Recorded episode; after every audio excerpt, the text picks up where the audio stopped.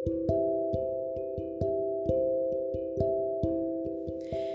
ho Moonlings! Welcome back to the Moon Vibes with me, Sophia Chaya. And welcome to the very first episode of See You Tomorrow podcast. Dan di episode kali ini, gue mutusin buat um, bacain cerita dalam bahasa Indonesia dulu, oke? Okay? So, uh, langsung aja. Ayo, siap-siap tidur. Uh, siap-siap naik ke tempat tidur. Tarik selimutnya. Siap-siapin bantalnya buat diri lo sendiri nyaman. Relax dan tarik nafas tiga kali yuk bareng-bareng. Tarik nafas. Buang. Tarik nafas lagi. Buang lagi. Dan terakhir tarik nafas lagi. Buang lagi. Oke. Okay. Jadi sedikit uh, background dari cerita yang mau gue bacain kali ini. Ini tuh adalah salah satu cerita pendek yang uh, ada di salah satu buku kumpulan cerpen judulnya Anak Kotoba dari Pustaka Ola. Uh, ini tuh terbitannya Sarana Bobo tahun 2011 ya. Uh, salah satu anak perusahaannya Kompas Gramedia. Di sini tuh dia ada banyak cerpennya dan gue mau bacain cerpen pertama yang ada di uh, buku kumpulan cerpen ini. Langsung aja yuk kita dengerin ceritanya. Baju Hitam oleh Feni Andiani Hampir semua murid di SD Pelopor takut pada Pak Sanusi. Selain galak, bapak penjaga sekolah itu juga berpenampilan misterius. Ia jarang berbicara, jarang tersenyum, dan setiap hari memakai baju serta celana hitam. Semua murid berusaha untuk tidak berurusan dengan Pak Sanusi. Mereka masih teringat cerita Banu. Banu pernah mengempeskan ban sepeda Pak Sanusi. Ia kesal, tidak diizinkan masuk gerbang sekolah karena terlambat. Akibatnya, beberapa hari kemudian, kelinci peliharaan Banu di sekolah mati mendadak. Banu menduga Pak Sanusi yang membunuh kelincinya itu. Selain itu, masih banyak cerita lain tentang Pak Sanusi yang membuat banyak murid ketakutan. Pada suatu pagi, Rizka terlambat tiba di sekolah. Pagi itu, jalan yang biasa dilewati Rizka terendam banjir. Rizka berusaha menembus banjir, namun tetap saja ia terlambat. Roknya basah kuyup. Tubuhnya juga kedinginan. Rizka nekat masuk sekolah karena hari itu ada ulangan matematika. Rizka memperhatikan sekeliling sekolah yang sepi. Murid-murid lain pasti sudah masuk kelas semua. Hmm, mungkin aku bisa menyelip masuk lewat pintu halaman belakang, pikir Rizka. Rizka kemudian berjalan ke belakang sekolah. Pagarnya lumayan tinggi. Di balik pagar, banyak tumbuh semak berduri. Dengan susah payah, Rizka memanjat pagar itu. Perlahan, ia pun menuruni pagar untuk masuk ke dalam halaman. Tiba-tiba kakinya tergelincir. Tangannya yang sibuk memegangi tas tidak sempat meraih sesuatu untuk pegangan. Wah! Rizka jatuh terjerembab di atas semak berduri. Baju seragamnya sobek tersangkut pagar. Isi tasnya berhamburan keluar. Aduh, aduh. Rizka mengadu. Tangan dan kakinya lecet dan penuh goresan. Badannya sakit semua. Belum sempat Rizka bangkit, terdengar langkah kaki seseorang.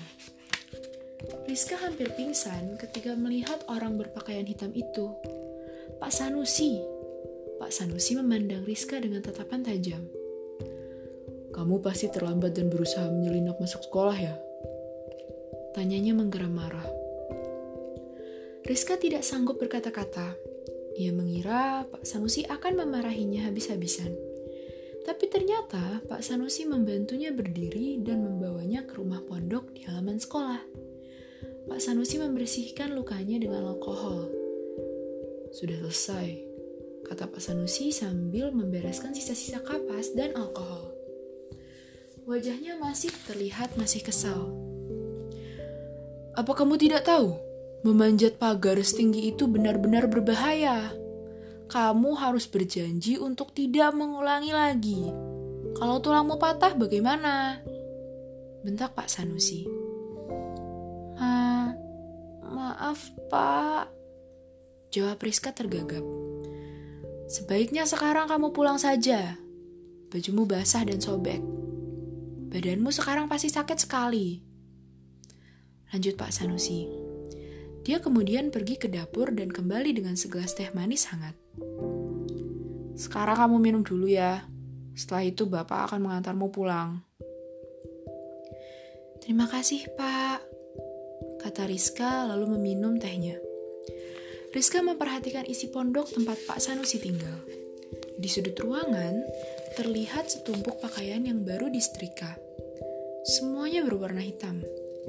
Rasa penasaran Rizka tiba-tiba muncul.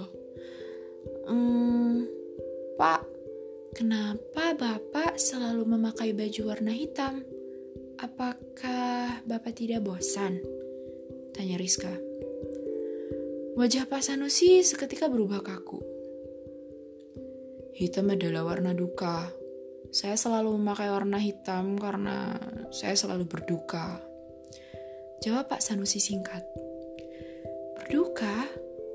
Berduka karena apa? Tanya Rizka lagi. Ia langsung merasa ciut ketakutan saat Pak Sanusi menatapnya tajam. Di luar dugaan Rizka, Pak Sanusi lalu bercerita dengan sedih. Istri bapak meninggal ketika melahirkan seorang anak perempuan. Anak itu bapak namakan Ayu, sebab ia sangat ayu. Tetapi Ayu meninggal lima tahun lalu karena sakit. Bapak sekarang tinggal sendiri.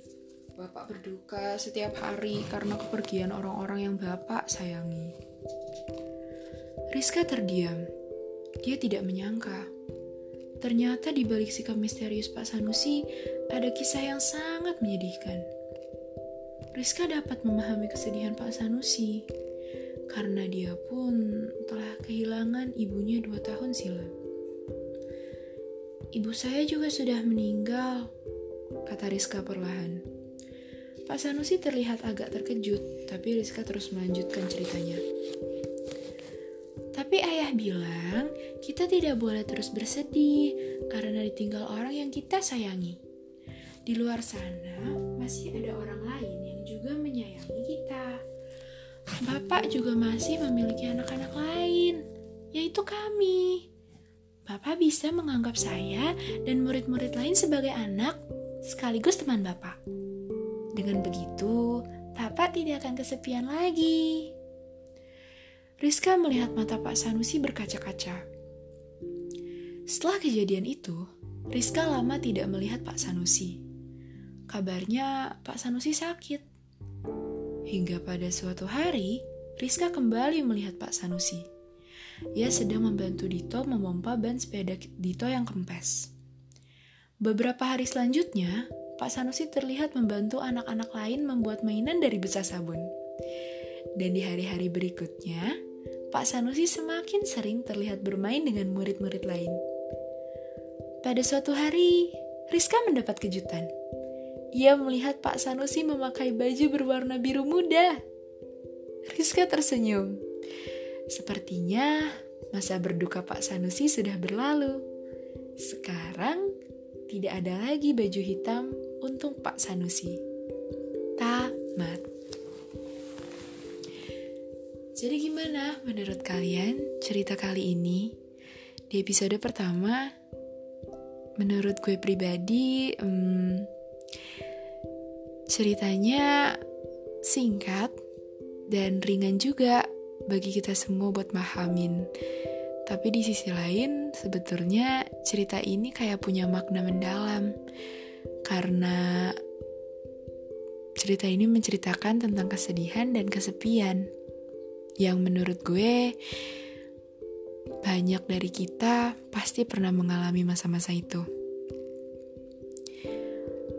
Oh, And for you guys who don't really understand, about Bahasa Indonesia, basically, this story is all about a man who is left um, by his wife because because his wife was passed away when she was giving birth to their child and their daughter also passed away a couple years when the man told us his story. After that um, after the passed away of her, his daughter and his uh, wife this man he always get to be sad like all the time he even only wore um, black suits he never wear anything beside that until one day she met this little girl and this little girl told him to not be sad anymore because mainly they're both already experienced the same thing. The little girl already lost her mom. But the little girl's father always told the little girl to simply be grateful for everything that she had. That's why she always came up um, every day to school very cheerful and feel like she doesn't have anything to be sad about.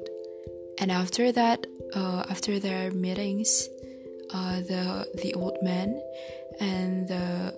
little girl meetings, the the old man, the, the old man's life changed.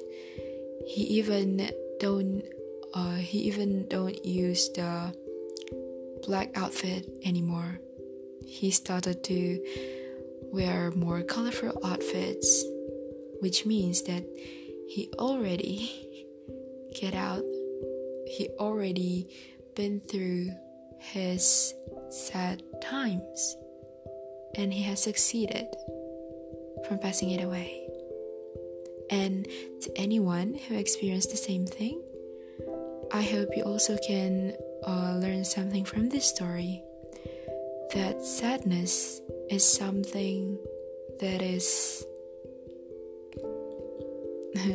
like sadness is something that'll that that we all will went through in one point of our time in in one point of our life i'm sorry so yeah sadness is only something that is temporary mm, that's the end of the story, I think.